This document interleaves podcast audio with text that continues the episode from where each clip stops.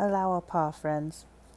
It's the 12th day of Names, the year 175 on the Baha'i calendar. It's August 31st, 2018 on the regular everyday calendar.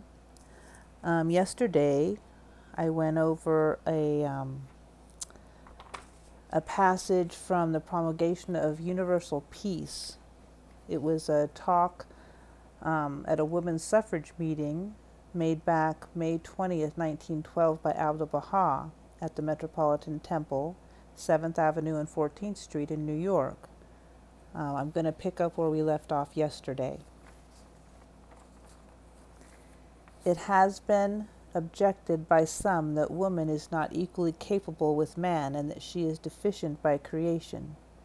This is pure imagination. The difference in capability between man and woman is entirely due to opportunity and education. Heretofore, woman has been denied the right and privilege of equal development. If equal opportunity be granted her, there is no doubt she would be the peer of man. History will evidence this. In past ages, noted women have arisen in the affairs of nations and surpassed men in their accomplishments. Among them was Zenobia, Queen of the East, whose capital was Palmyra. Even today, the site of that city bears witness to her greatness, ability, and sovereignty.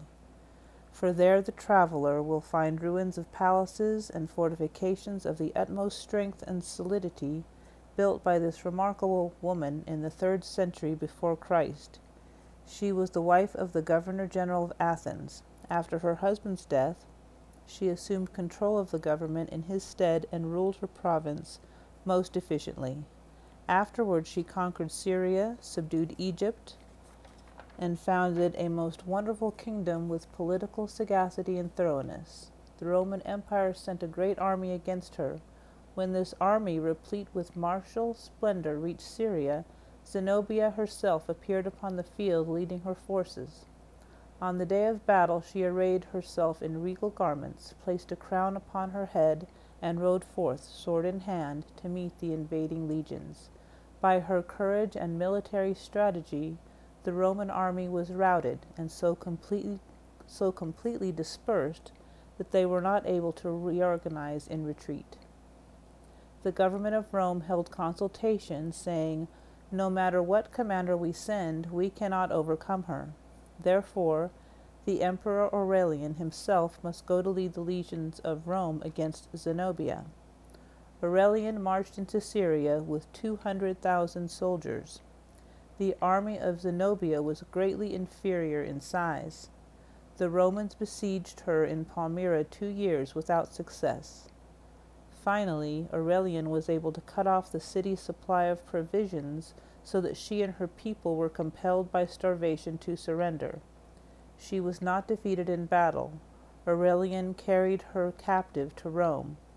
On the day of his entry into the city, he arranged a triumphal procession first elephants, then lions, tigers, birds, monkeys, and after the monkeys, Zenobia.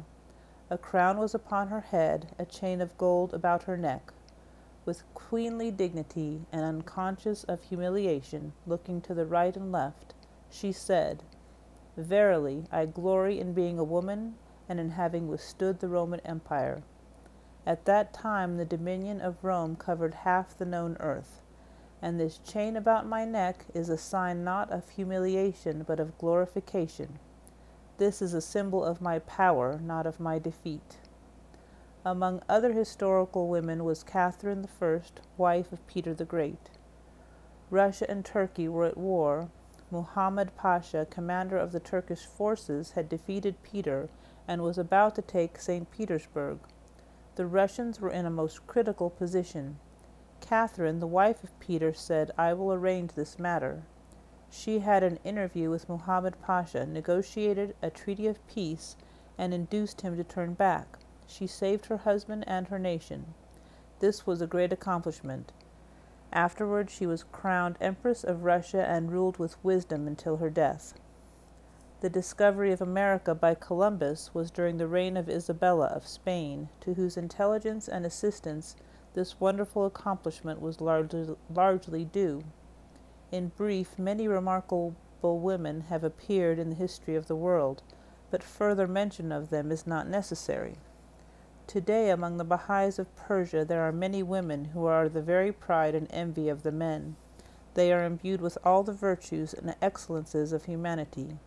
They are eloquent, they are poets and scholars, and embody the quintessence of humility.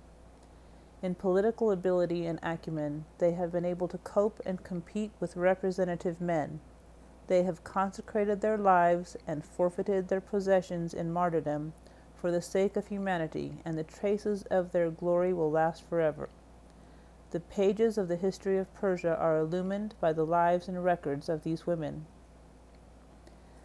The purpose, in brief, is this that if woman can be fully educated and granted her rights, she will attain the capacity for wonderful accomplishments and prove herself the equal of man. She is the coadjutor of man, his complement and helpmeet. Both are human, both are endowed with potentialities of intelligence and embody the virtues of humanity. In all human powers and functions, they are partners and co equals. At present, in spheres of human activity, woman does not manifest her natal prerogatives owing to lack of education and opportunity. Without doubt, education will establish her equality with men. Consider the animal kingdom, where no distinction is observed between male and female.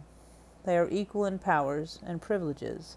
Among birds of the air, no distinction is evidenced. Their powers are equal. They dwell together in complete unity and mutual recognition of rights. Shall we not enjoy the same equality? Its absence is not its absence is not befitting to mankind. All right, today I'd like to say a prayer for humanity. Um, I found it online in uh, BahaiPrayer.org, and it doesn't really have a reference as to where you could find it, but it's a very nice prayer. O thou kind Lord, thou hast created all humanity from the same stock. Thou hast decreed that all should belong to the same household.